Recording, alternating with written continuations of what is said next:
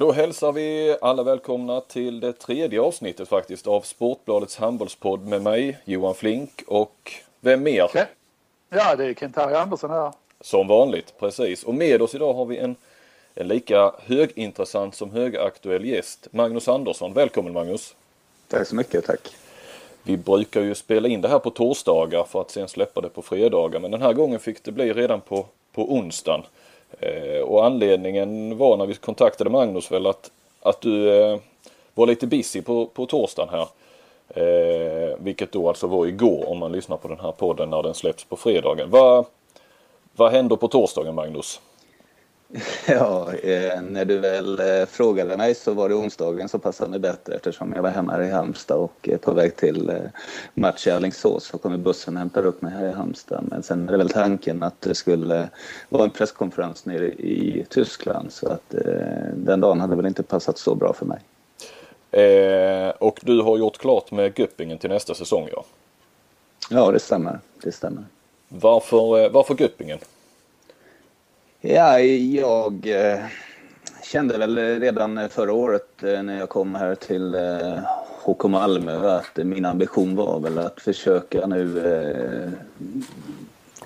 komma lite tillbaks, ska man säga, finrummet utan att det låter för, för dumt. Men alltså, eh, ville tillbaks till kanske den nivån som jag var på i AGF och spela lite de här stora matcherna. Eh, samtidigt så har vuxit fram lite då att Bundesliga är något, eh, kanske den bästa ligan i världen och alla pratar om att det är den bästa ligan i världen. Och där har ju inte jag varit. Jag var där som spelare för en herrans massa eh, år sedan och eh, Göppingen är ett sånt lag som jag har känt eh, är eh, ett lag som jag skulle kunna tänka mig är intressant och de har eh, varit i kontakt med mig sedan en lång tid tillbaks och, och fått ett, eh, ett bra intryck av klubben och, och Eh, de har visat ett stort intresse för att få mig redan från start så det, det, det, det, kändes bra och nu har jag ju också de här möjligheterna till att eh, eh, mina barn är utflugna, det är lättare att flytta och jag hade ett kontrakt med HK Malmö som gjorde att jag kunde vara tillgänglig för de här klubbarna. Mm. Och inte, då blev det inte Kolling alltså som någon pajsare skrev häromveckan? Nej, eh, som sagt eh, det, det, det blev Göppingen och eh, det, det, har varit faktiskt eh, ett eh, intresse från ett eh, flertal klubbar och eh, där det stod och valde på väldigt mycket till slut det var om jag skulle bli kvar i HK Malmö och det var en, varit en väldigt jobbig tid ett tag på grund av att jag trivs väldigt, väldigt bra i HK Malmö och med laget och med hela klubben. Eh, så att det har varit ett svårt beslut av den anledningen och det stod in i, i i till det sista om jag skulle bli kvar i HK Malmö eller om jag skulle eh, flytta ut. Men eh, det är alltid jobbigt när man ska ta de här besluten. Men jag har haft det väldigt, väldigt roligt i Malmö och problemet är lite att det blir väldigt mycket bilåkande. Att jag bor ju fortfarande i Halmstad och det var samtidigt ett beslut om jag skulle fortsätta någon annanstans så var det ju en flytt som gällde. Nu har jag suttit här i 6-7 år och, och, och haft min mitt eh, hem i Halmstad och pendlat till eh, både då Danmark, Österrike Österrike, jag var ett litet tag som förbundskapten och nu kände jag att det, det, går inte längre. Jag måste ta och försöka hitta en klubb som jag känner att jag kan bo där och nu passar det bra med, med Tyskland tycker jag. Mm uppgifterna eller mina uppgifter om att du hade, att du hade gjort klart med Colling med att det fanns en klausul som gjorde att du kunde ta dig ur det kontraktet. För, kan du kommentera det? Nej, jag tycker det inte finns någon anledning för mig att kommentera någonting, vilka andra klubbar eller då. Det har jag varit rätt så noggrann med från början och det finns ingen anledning för mig tycker jag att, att där, ja, kommentera det överhuvudtaget. Eh, eh, så att eh, det får du ta med dina källor och de spekulationerna kring det hela. Och, eh, jag har eh, redan från start sagt att det, jag kommenterar inte vilka klubbar, jag kommer inte gå in på vilka det var som var intresserade överhuvudtaget. Eh, Ola Lindgren skrev ju på för Kristianstad i Eh, eller förlängde med Kristianstad eh, häromdagen. Eh, där sägs det ju att han, att Göppingen skulle har varit ute efter honom också. Eh, vilket vad man väl har förstått att det är. är det, har en av er varit ett första val och en annan ett andra val?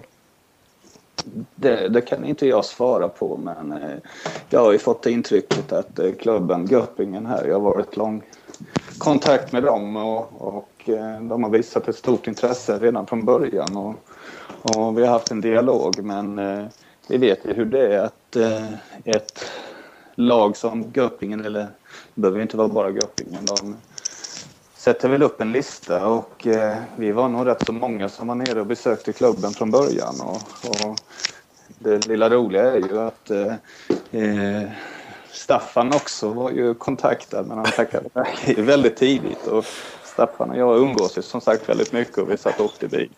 Så ringde de till mig ena stunden och sen till Staffan i nästa sekund. Så vi satt och skrattade rätt så mycket åt det. Så det är väl så det fungerar när de rekryterar en tränare. Att de, eh, de eh, har väl en kandidatslista med ett antal eh, tränare de kan tänka sig och sen så betar de väl av den och vad de känner som är bäst och vad som är, vilka som är tillgängliga och eh, tittar allt på från lönekrav etc. kan jag tänka mig. Mm. Jag vet inte men jag har inte spekulerat så mycket och det är ju ingenting jag vet hur de tänker eller hur de eh, agerar. Det, jag har haft en väldigt bra dialog med dem från starten så jag vet inte hur de har känt om de har satt upp ett första, andra, tredje, fjärde, femte val eller hur de har haft. Men det kanske Kent kan svara på mer. Han har ju varit i Bundesliga och vet hur, hur, hur klubbar arbetar på.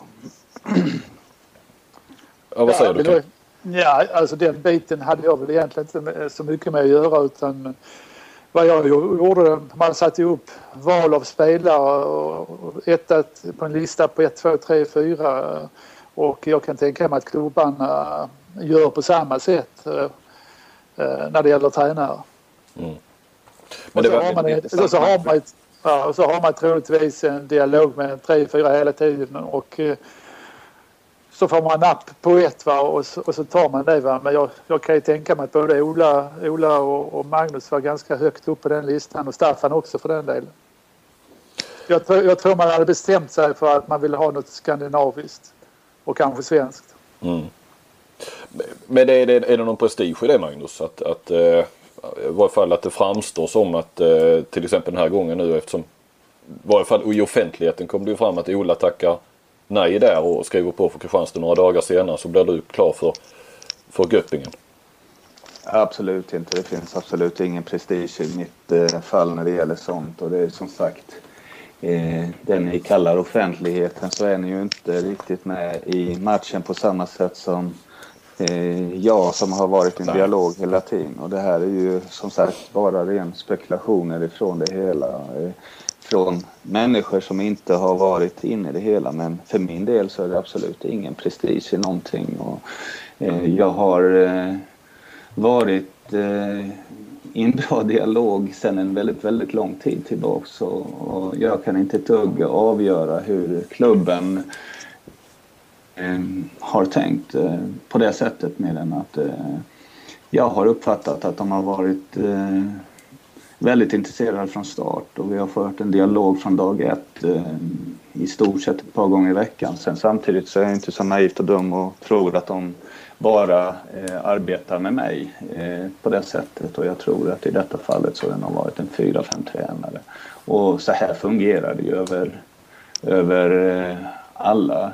Även när jag gick till HK Malmö så, så ligger väl inte allting bara på, på mig. Här finns det ju en diskussion med, med många. Och, när jag är ute och värvar spelare så är det inte bara en spelare man håller på att snacka med. Och det är väl många olika saker som ska stämma in i det hela. Så att för mig är det absolut inte eh, någon form av en prestige där. Jag är väldigt glad för mitt kontrakt som jag skrivit och jag har uppfattat att klubben eh, har velat haft mig från dag ett och till slut så kom vi överens. Har du och Ola snackat om det under vägen fram? Om eh, ja, alltså inte så mycket om det men eh, båda vi har ju bara skrattat och ja. pratat om det. För både jag, Staffan och Ola var väl alla till, till eh, alltså, samtal och sen är det väl eh, är det väl eh, Ola och jag och möjligtvis en tre till som har varit till samtal. Staffan var rätt så eh, snabb med att tala om att eh, han var inte intresserad. Det var inte hans lönekrav då? Vi skulle inte ta, du snackade om lönekrav innan så det är inte så att Staffan har högst lönekrav över allihop då?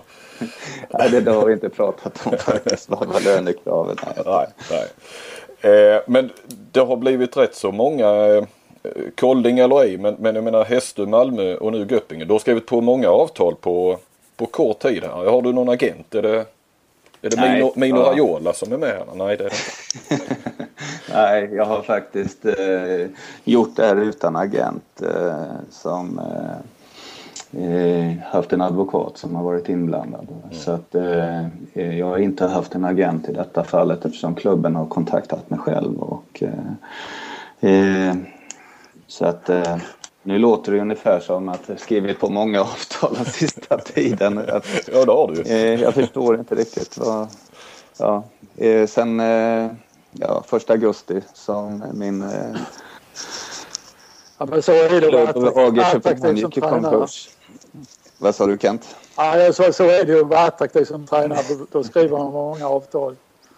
Ja, han vet, Nej, han vet det är. Inte, det var väl egentligen inte min tanke att gå ut och skriva på varken för, eh, för Hästö eh, eller HK Malmö eftersom jag hade ett avtal med eh, AG Köpenhamn som löpte ytterligare i två år och tyvärr så gick ju den klubben i konkurs i augusti förra året. Det, det är klart att det var en chock både för mig och hela handbolls-Danmark när klubben gick omkull. Och det, även om jag hade kanske lite mer insyn i klubben och lite eh, förstod att det här kunde eventuellt kunna hända så var det fortfarande en chock. Och tidpunkten, om det finns någon bra tidpunkt för, för den så, så var det ju här väldigt, väldigt olyckligt för oss av den anledningen att eh, vi stod in i den första augusti.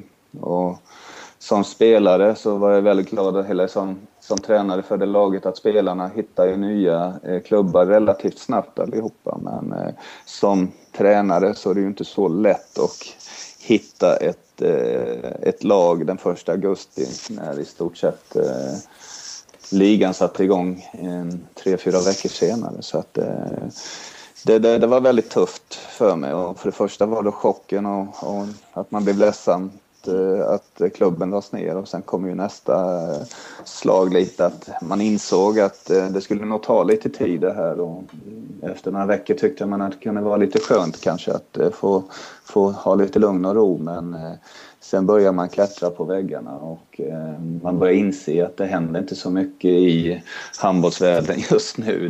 De flesta lagen gick som tåget och alla Ja, det var inga så här risklag som började eh, spekulera sig i att de skulle få sparken. Så att, ehm, så att det, det hände inte så mycket där som kanske många agenter och folk, specialister, trodde att ja, det öppnar sig snart. Snart är det något, som, något lag som eh, blir ledigt. Men det hände inte så mycket. Du nämnde Magnus att det har varit rätt så tuff, eh, lite beslutsångest hit och dit nu i, i höst kring det här med Göppingen och det förstår jag. Men det verkar uppenbarligen inte ha påverkat resultaten i varje fall för, för HK Malmö. Vi, eh, du är väl elitseriens hetaste tränare i, i höst eh, kan vi återkomma till. Så att, men jag tänkte helt enkelt egentligen bolla över till, till Kent Harry här som, som har laddat med ett rejält batteri frågor. Eh, och, eh, men innan jag gör det ska jag också säga att vi klämmer in lite lyssnarfrågor. Vi valde att eh, gå ut med att eh, det var du som var veckans gäst eh, för några dagar sedan så att man har haft möjlighet att skicka in lite frågor. Eh, så de kommer vi också klämma in efterhand här och vi kan väl uppmana lyssnarna också att gärna fortsätta skicka in eh, frågor och idéer om vad vi ska ta upp och förslag på gäster och sånt och det gör man ju som vanligt på johan.flink eh, aftonbladet.se eller på hashtaggen flinkkentharry på Twitter. Så kör igång Kent. Scenen, scenen är din. Det här är väl ingen gurkburk? Eller? Jag först får jag gratulera dig Magnus till ett eh, kontrakt i Bundesliga. Äntligen kan man ju säga. Och sen tror jag också att du har gjort ett eh, jättebra val av klubb. Eh, där jag vet att Göppingen har alltid haft ett gott rykte. Har bra publik, bra stämning. Och ett bra läge att komma till Göppingen nu också för därför har det inte gått sådär jättebra för dem egentligen. Man har nog förväntat sig lite mer den här säsongen. tror man ligger nu på 14 plats med 6 poäng. Eh, så att eh, kanonläge att komma till den här klubben. Ja, det är väl... Ja. Ja. Eh, Jag tänkte dela upp de här frågorna i tre olika sjok egentligen. Eh, eh, Dels tänkte jag börja prata lite tränarskap, ledarfilosofi med dig. Sen tänkte jag gå över till, eh, till den här tiden i Danmark. Nu har du redan varit inne på det här med AG. Men, Mm. men fortsätta det lite grann. Va? Och sen lite om Malmö. Och ett fjärde sjok blir kanske lite kortare frågor, typ eh, första, första förälskelsen och så vidare. Eh, men okej, men, men vi börjar väl då Magnus. Eh, Ja. Jag tänkte börja Kul. fråga dig vad du själv anser vara din bästa egenskap som tränare. Och, och kanske sämsta egenskap också som du kanske behöver jobba med. Mm.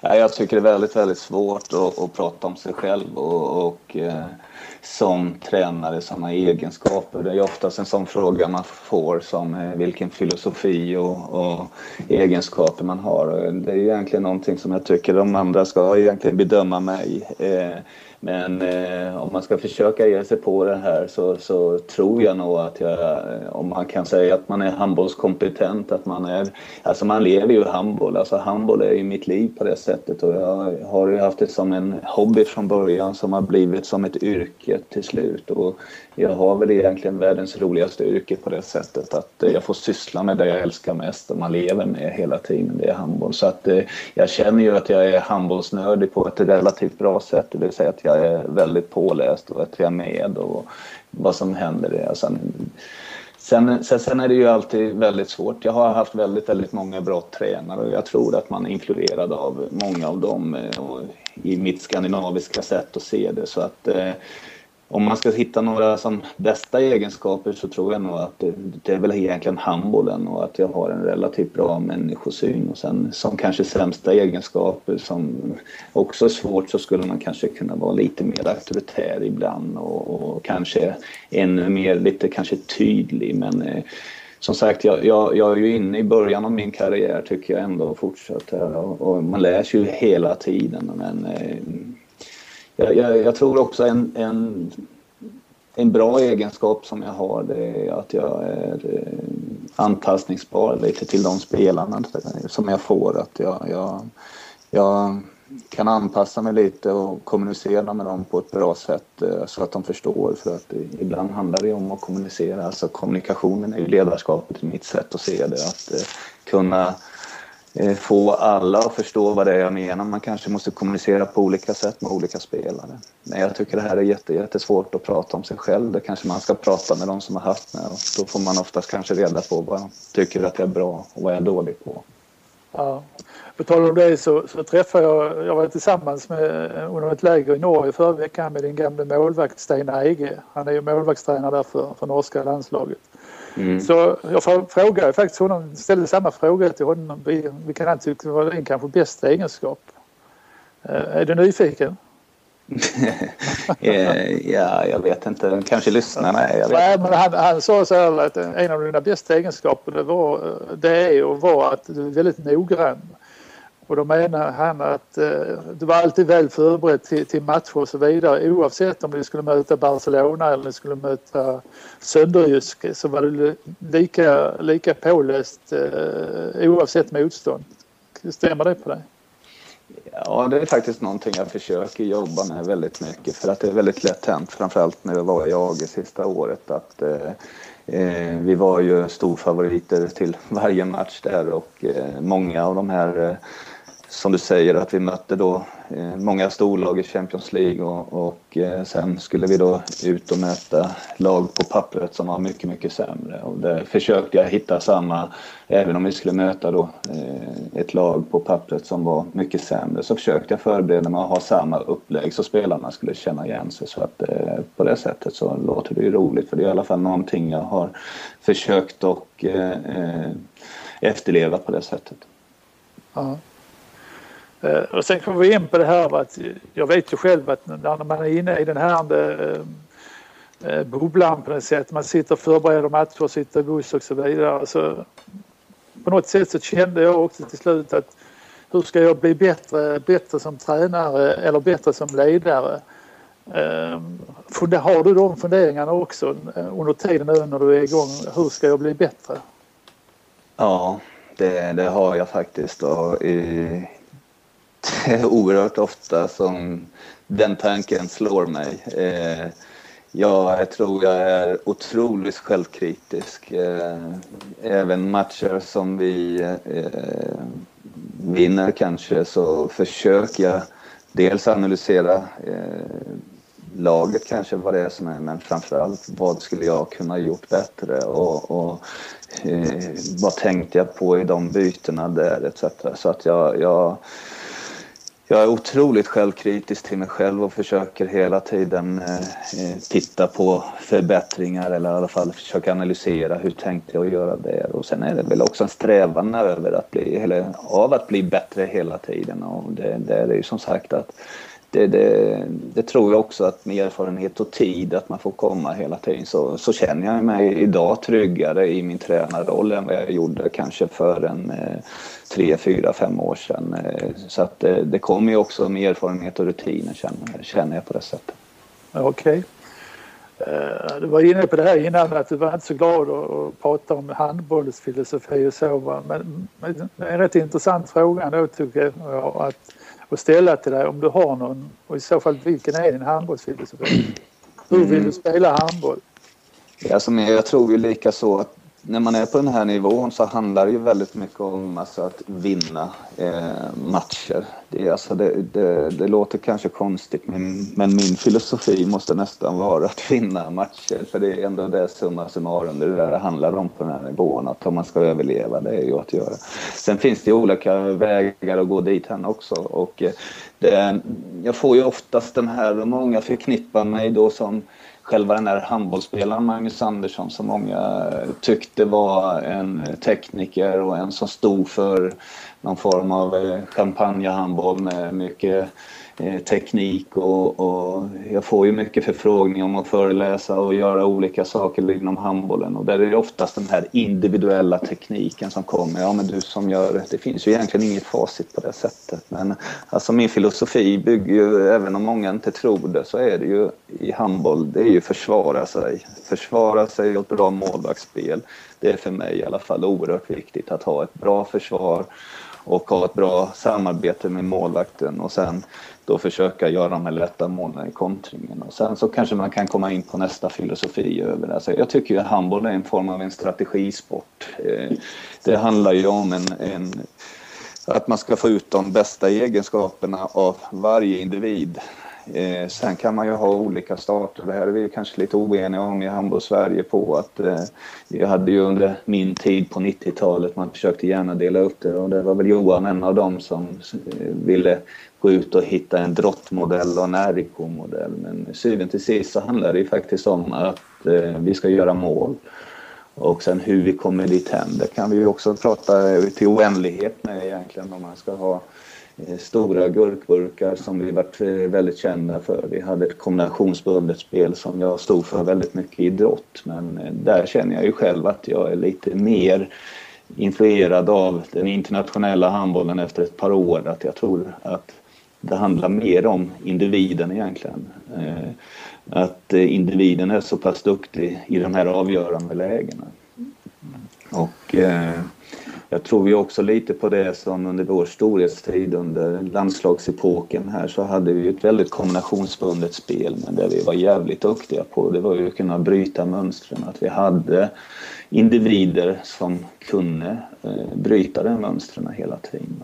Men det handlar ju i någon form av att eh, få ut det bästa av varje individ. Och många gånger om jag kommer till kanske ett lag här som Malmö som eh, ett, så, så, så har jag ju självklart en idé på hur jag vill att vi ska spela och det kan vara då antingen om det är som, jag gillar ju jättemycket det här växelspelet. Men eh, jag måste ju också kunna se vad har jag för individer för att reda ut det här växelspelet. Det, det ska inte bara vara tanken på att att det är jag som ska stå för det. För då kanske jag inte får framgången från som ja, två eller tre år. Då. Under den tiden har kanske spelarna både hunnit att byta och jag har hunnit få sparken för att vi inte gjort resultaten. Så att det är lite min filosofi tror jag, att få ut det bästa och försöka anpassa mig till spelarna eh, lite på det sättet. Och kanske där är vi tillbaka igen. Det är kanske det som är min bästa egenskap kanske som tränare. Och jag vet inte, en del kanske tycker den är sämst också. Jag vet inte.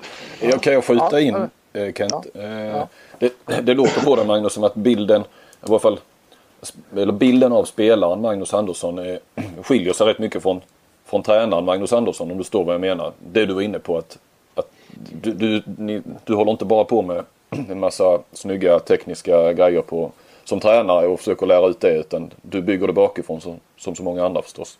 Ja, och det tror jag är väldigt viktigt. Och det är ju många som, som förknippar mig då med... Jag spelade inte så, så mycket försvarsspel i svenska landslaget. Det var många där som såg mig. Men, men eh, jag känner ju att den viktigaste delen och det jag står väldigt mycket för det är ju även försvarsspel. Och det är ju väldigt många som har diskuterat och tror att eh, ja, du kanske måste vara bara en försvarsspelare för att kunna se det. Men eh, jag tror ju som tränare och där är det kanske lite intressant att Kent också får inflika hur han ser på det hela som har erfarenheter från andra. Men att eh, eh, jag tycker ju försvarsspel är alltid oerhört viktigt. Att du kan försvara dig på då får du också de här kontringarna och lite lättare målen och då har du också eventuellt lite möjligheter till att kunna spela ut i ditt anfallsspel. Så att eh, försvar är alltid viktigt för mig och därifrån försöker jag bygga eh, mitt eh, sätt att se det på handboll.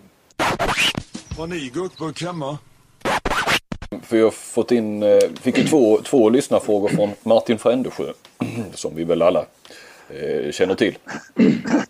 Eh, han hade två frågor som sagt. Eh, ett Magnus, var fick du idén till flippinspelet ifrån? Jag tänkte du var inne på det här nu just med, med rått, att ni stod kvar och, och nötte grejer och sånt där. Det är det ena och ett annat av dina gamla adelsmärken var väl som spelare var väl att, att du sköt mycket avstämt och han undrar varför skjuts det så lite avstämda skott idag? Tror du? Två frågor. Ja. ja, det är jättesvårt att säga om det skjuts så mycket mindre idag. Det, det, det kan jag inte svara på men det som jag fick utveckla det var ju alltså, jag har ju aldrig, jag har alltid fått heta till den här lille. Även om jag är en 81 idag så är jag ju liten i, i jämförelse med den här, ja framförallt på internationell nivå. Eh, här i Sverige kanske man kunde mäta sig med en del men eh, jag var ju tvungen att bli eh, bra på saker och ting som jag kunde utveckla efter mina förutsättningar.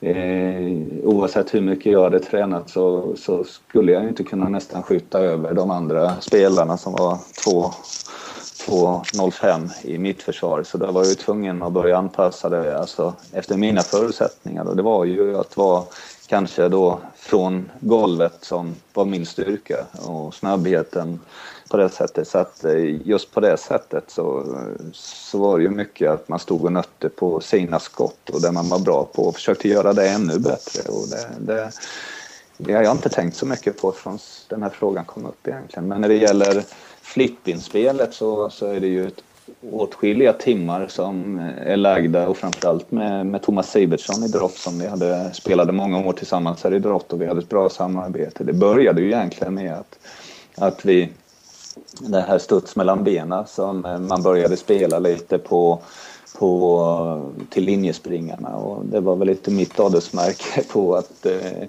just inspelarna till linjen här på de små ytorna. Och, eh, det började med att vi stod och nötte och nötte och nötte och till slut så började eh, försvarsspelarna upptäcka att eh, det enda han gör. Och vi var tvungna att försöka utveckla det. Och då såg vi lite på hur Alltså varje gång man satt ner handen eh, så, så gjorde försvararna på något sätt. Och, eh, då började vi se att varje gång jag satt ner handen där så tog man även ner händerna. Och på det sättet som kom flippinspelet. Och efter ett tag så började man utveckla det och man stod och nötte och tittade lite på det. Men eh, det, det är väl lite så det kom till egentligen i mitt fall. Men mm. idag är det många som använder det och gjorde väl kanske även innan mig men det blev ett litet just samarbete mellan mig och, och Sivertsson och, och självklart både med Wislander och alla andra eh, linjespringare jag spelat med så blev det på det sättet. På tal om Sivertsson och, och Drott som vi också var inne på. Eh, det är en, en, en, fråga från Per här som har gått in i, i på min blogg här och, och, och, tipsat om lite frågor. En av dem var varför kommer det så många skickliga tränare eller framgångsrika tränare från från Drott tror du? Så det är ju Bengan, det är Schäfert, det är du, det är Ola, det är bröderna Sivertsson. Kan du, kan du hitta någon, någon, någon orsak, någon röd tråd där?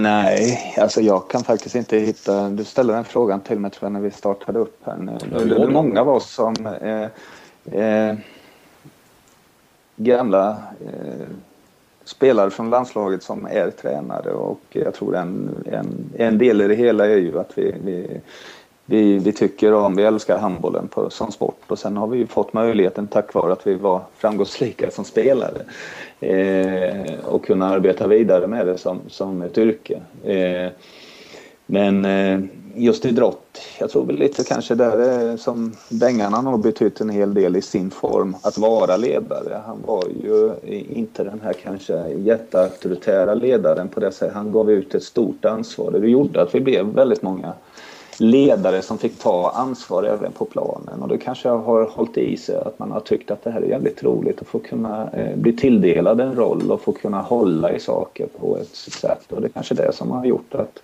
att eh, många av brottarna som avspeglade sig på, på just Bengt Johansson kanske mm sen samtidigt så ser vi det kommer en del från RIK också. Vi har ju både Franzén och vi har Bokvist och alltså det, det, kommer väl även från de andra sidorna också så jag kan inte säga om det bara är brottare. Nej då, det är det kanske inte. Men, det som, men det är nästan ni som har kommit längst. Alltså, ni har ju varit eh, Bengan där och Schäfert har varit i Bundesliga och haft sina framgångar och du och Ola och Ulf var ju väldigt framgångsrik i Kolding och, och idrott också för den delen. Så att, eh, mm.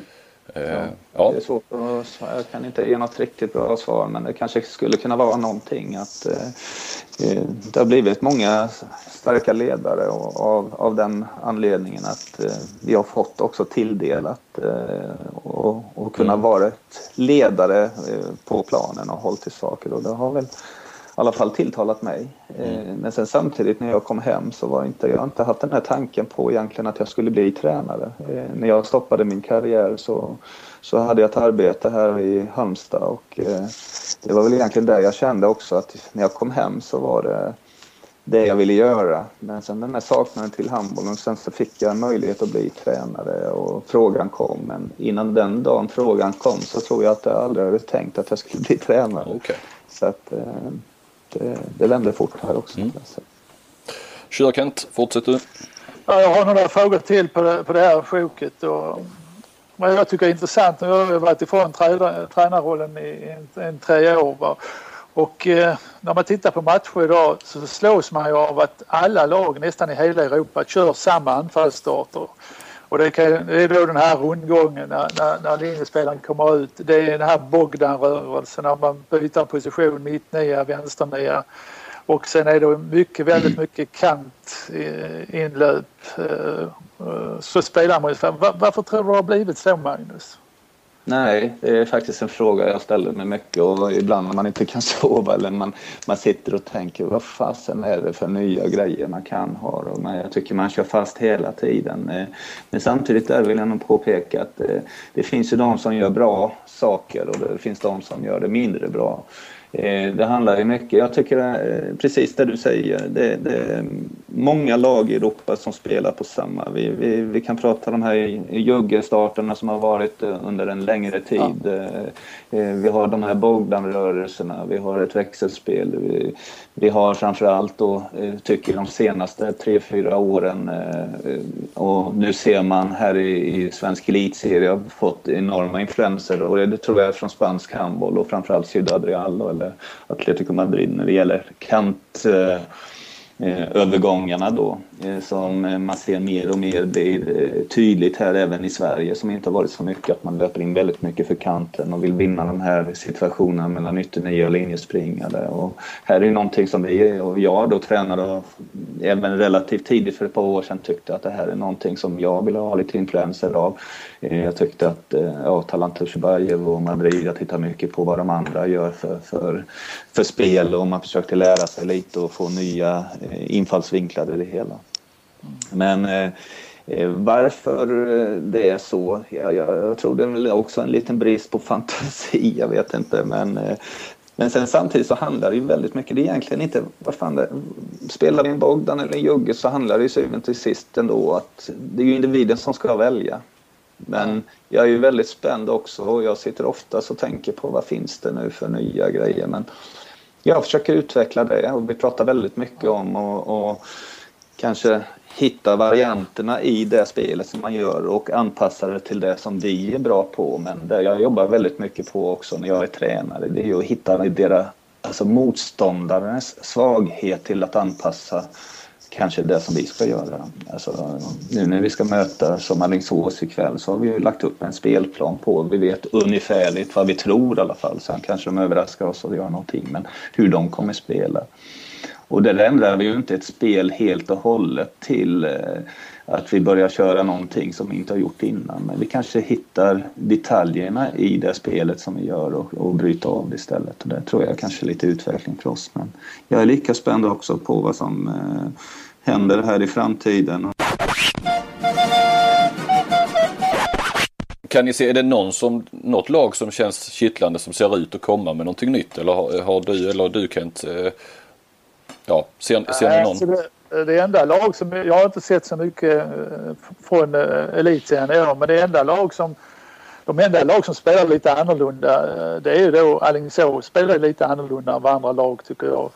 Och så tittar jag på matchen Rimbo Ystad IF igår och Rimbo kör ju också annorlunda spel men, men, utan framgång kan man säga. Men Alingsås har ju den här framgången att göra lite annorlunda. Det vet ju du Magnus. Du, du har ju analyserat Alingsås nu. Jag tycker att de skiljer sig lite från andra lag vi har sett i Sverige. Ja, det är väl Rimbo som jag, som jag tycker skiljer sig mest och det tycker jag är rätt så häftigt och jag tycker det är jävligt skoj. Även om de inte är framgångsrika nu så rör det om lite och man får en tankeställare. Och mm. jag tror ju kanske om eh, fem år så är det kanske Rimbo som har inspirerat någonting till, eh, till eh, framöver här. Eh, möjligtvis, jag vet inte. Alingsås eh, skiljer sig ju lite från svensk handboll. Eh, nu skiljer det sig inte så mycket i mitt sätt att se det för att eh, lite som Alingsås försöker spela ju lite som jag spelade i AG med det laget vi hade när vi var framgångsrika i försvarsspelet. Det vill säga att man, man, man ställer sig mer i man-man situationer. Det är någon form mer av en light-version av, av, av kanske eh, Barcelona när de var, spelar på det sättet via AG och det ser vi också att det kanske ute i Europa spelas lite mer man-man-betonat 6-0. Man eh, korsar sina zoner lite mer och, och, man lyfter på tvåor. Man försöker, det vill säga, ta bort väldigt mycket av kanske det här eh, starterna som många svenska lag jag, jag tycker ibland det blir så slentriant. Man spelar i stort sett samma rörelser. Men det gör ju det att det försvårar lite men det, det hittar man också kanske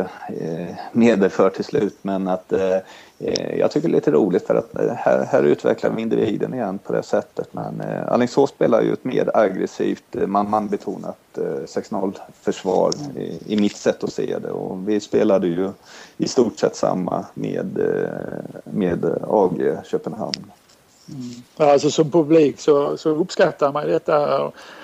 Eh, det är att se lite annorlunda handboll. Så jag, jag mm. blev väldigt glad när jag, när jag såg Alingsås och kanske inte blev så glad när jag såg Wimbledon. Det, det för att de hade ju inte den där individuella färdigheten att spela det här spelet tycker jag. Nej, de var väl lite mer framgångsrika i allsvenskan. Nu, nu blir det ju lite svårt för dem kanske nu har de fått en olycklig start. De har varit väldigt nära några gånger men eh, jag tror ju samtidigt att de är mer framgångsrika i detta försvaret än att de skulle stå nere med det laget i ett 6-0 försvar kanske. Så att, eh, eh ja, ja, jag tycker ändå det är roligt att eh, vi ser att eh, det skiljer sig lite för att om vi går tillbaks tio år kanske här i elitserien jag spelar så spelar i stort sett alla lag likadant. Då var det ett eh, svenskt klassiskt eh, 6-0 försvar där eh, vi stod väldigt defensivt och jag tror det här kan vara lite eh, också en eh, utvecklande för svensk handboll. Eh, att vi börjar pröva oss fram lite. Då, då hoppar jag snabbt till, till kapitlet Malmö. Mm. Eh, vad är det bästa med HK Malmö? Ja, alltså jag tycker det bästa med HK Malmö det är väl att eh, vi har en jädrigt trevligt eh, tillsammans. Fina killar som verkligen vill eh, utvecklas och bli bättre. En god sammanhållning eh, i laget. Eh, och eh, jag tycker mixen mellan gammalt och ungt.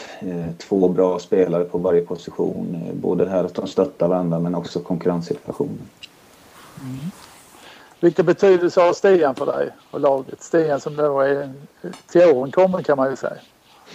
Jo, Stian har en väldigt stor betydelse för laget. Eh, men jag skulle inte säga att han har större betydelse än någon annan mer än att eh, de mittniorna som jag har har man väl kanske lite bättre eh, snack och det är även Robert Månsson och Stian Tönnersen då som jag kanske kommunicerar lite mer med andra spelare när man gör sin matchplan och, och framförallt eh, kanske diskutera lite med, mer med. Men Stian har ju eh, en eh, otrolig erfarenhet ifrån eh, sina år som spelare på en hög nivå och framförallt de här 11 åren han har i Tyskland. Så det är klart att eh, han betyder mycket för mig och jag kan även lära mig enormt mycket från hans del. Så att eh, eh det är klart han har en betydelse för laget och jag tror spelarna, liksom vi alla andra, tycker att det är en fantastisk person som kommer hem efter så pass många år och även är så pass motiverad.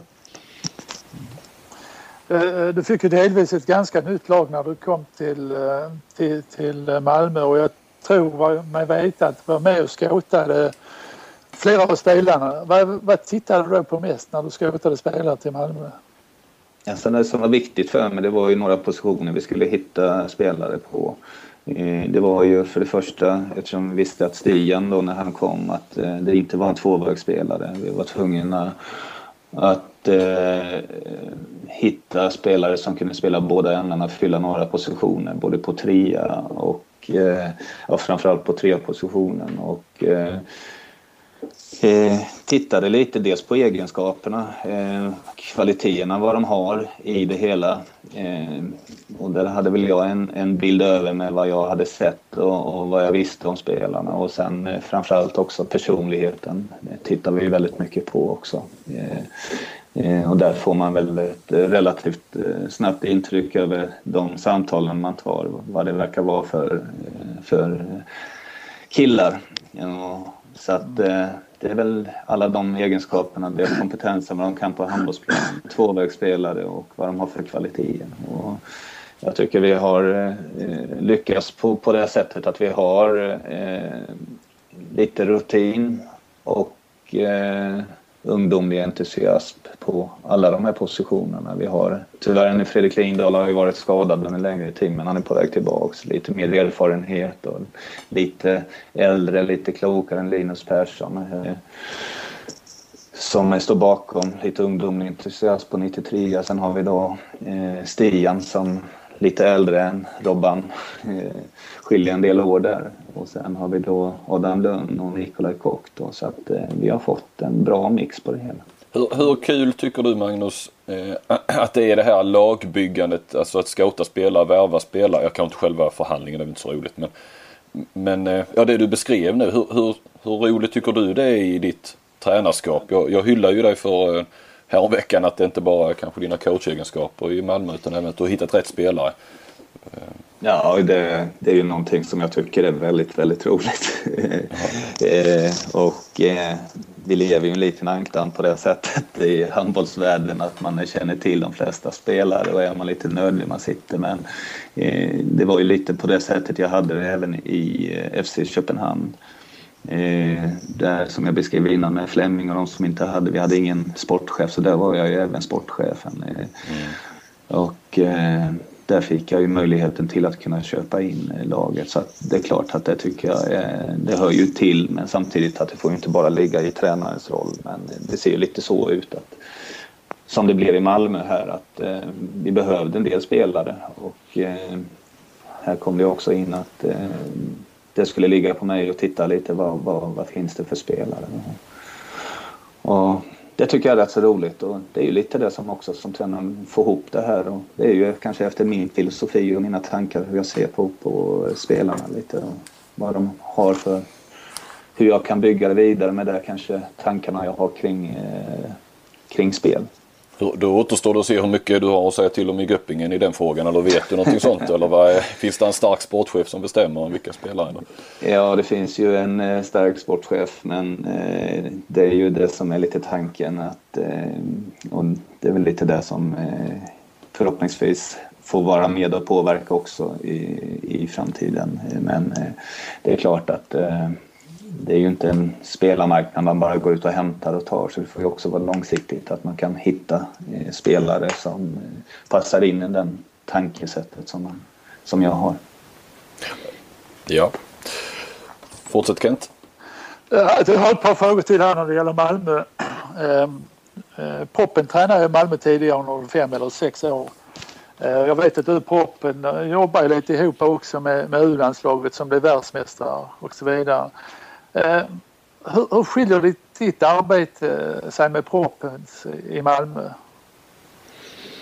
Nej, det är också väldigt svårt och, och jag, jag känner ju Proppen väldigt väl och vi, vi eh, hade ett väldigt, väldigt bra samarbete med eh, U 21-landslaget här. Men samtidigt är det ju de som hade startat den här processen tillsammans med Tobbe Klingvall och de, de hade tränat. Det, Eh, ungdomarna idag när de kommer upp där har ju en väldigt bra skola så att eh, när jag kom in så var det relativt enkelt på det sättet att, eh, att det var kvalmatcher och sen så var det VM här så att det, det var inte heller så mycket nya saker. Det var någonting med mina influenser jag kunde komma in och att vi fick jobba lite mer med som jag tyckte det kunde vara. Men sen var det de små detaljerna kanske i spelet på det sättet. Men men jag kan inte säga att jag skiljer så pass mycket. Jag är kanske eh, lite mer relaxad än, än proppen på det sättet. Men jag tycker vi kompletterar var, varandra bra. Men det är svårt också att säga vad proppen har gjort i Malmö kontra vad jag har gjort i Malmö. Det, det är ett nytt lag och en,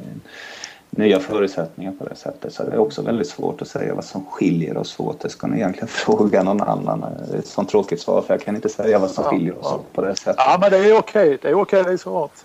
Mm. Du, vi, vi, hade Marcus Alm här som gäst i, i förra podden och eh, han bara stod och tippa finallagen eh, till våren, SM-finallagen. Och då sa han Kristianstad mot Malmö. Vad säger du om det? Ja, det hade ju varit mumma för vår del. Det hade ju varit fantastiskt och självklart finns ju chansen men det är ingenting jag och jag tror HK Malmö springer, ja det är klart vi drömmer om den men eh, eh, om det är realistiskt, ja varför inte. Just nu har vi visat att vi kan men eh, jag tror i första hand och, och, där vi hade vår, när vi jobbade lite med, med målsättningar och mål och vi tittade lite på det så tyckte vi att det var ett realistiskt eh, mål eh, med så pass många nya spelare och eh, med eh, lite historik kring det förra året så sa vi att eh, ett slutspel är vårt mål och det står vi fast vid. Sen självklart så när vi väl har kommit till ett slutspel så kommer vi inte lägga oss ner och dö för då har vi sagt att då sätter vi oss och tar en ny målsättning och då måste vi nästa gång vara vinna den kvartsfinalen och, och sen gå vidare på det sättet. Men eh, om det är realistiskt att vi ska vara i final, ja vi såg ju, det var ingen som trodde riktigt på drott förra året. Eh, och de gick hela vägen så chansen finns ju absolut som det här seriesystemet är upplagt. Det gäller ju att pricka formen och vara skadefri och man har lite den här stolpe in, stolpe ut. Eh, det är väl det som kommer fälla avgörande. Eh, man ser ju att elitserien är oerhört jämn och jag tror att eh, vi inte ska dra för stora växlar efter åtta matcher. Eh, när vi väl summerar i mars månad där innan slutspel börjar, då får vi se. Men vi, vi har inte vunnit någonting än och det är ju oerhört viktigt att vi hela tiden eh, inte svävar iväg och att vi kan fokusera på det här. Men jag vet inte, jag hade ju tippat redan från början att det är Kristianstad mot Lugi och det är väl egentligen de två lagarna som på pappret har förstärkts och gjort på det. Men eh, jag hoppas ju att Marcus har rätt. Okej. Okay. Sista fråga på, sista fråga på Malmö då. Eh, vilken, vilken svensk spelare skulle du helst vilja ha till Malmö? Ja, alltså... Eh, det här är ju alltid lite känsligt. Men ja. alltså, som, jag kan ju inte vara så tråkig och säga så. För då, blir jag hela tiden tråkiga igen. Men alltså... Eh, jag tror nog att de i Malmö kan väl du lär väl komma med ett rätt tungt namn antar jag. Så det, det, det kan man väl köpa kanske. Eh, nej, nej jag, jag, hade nog sagt eh, Don Beutler. Eh, det är en, eh, en eh, crazy matchvinnare i, i eh, att ha som en resurs. Mm. Ja. Okej, okay. mm. då blir säkert Dan glad över det svaret. Ja, och Dan han är ju lite anknytning till Malmö så att det, ja. det var lite det som, ja. Då bryter vi det oerhört intressanta samtalet med Magnus Andersson. Men var lugn bara. Det finns eh, en andra del också och häng med till den nu.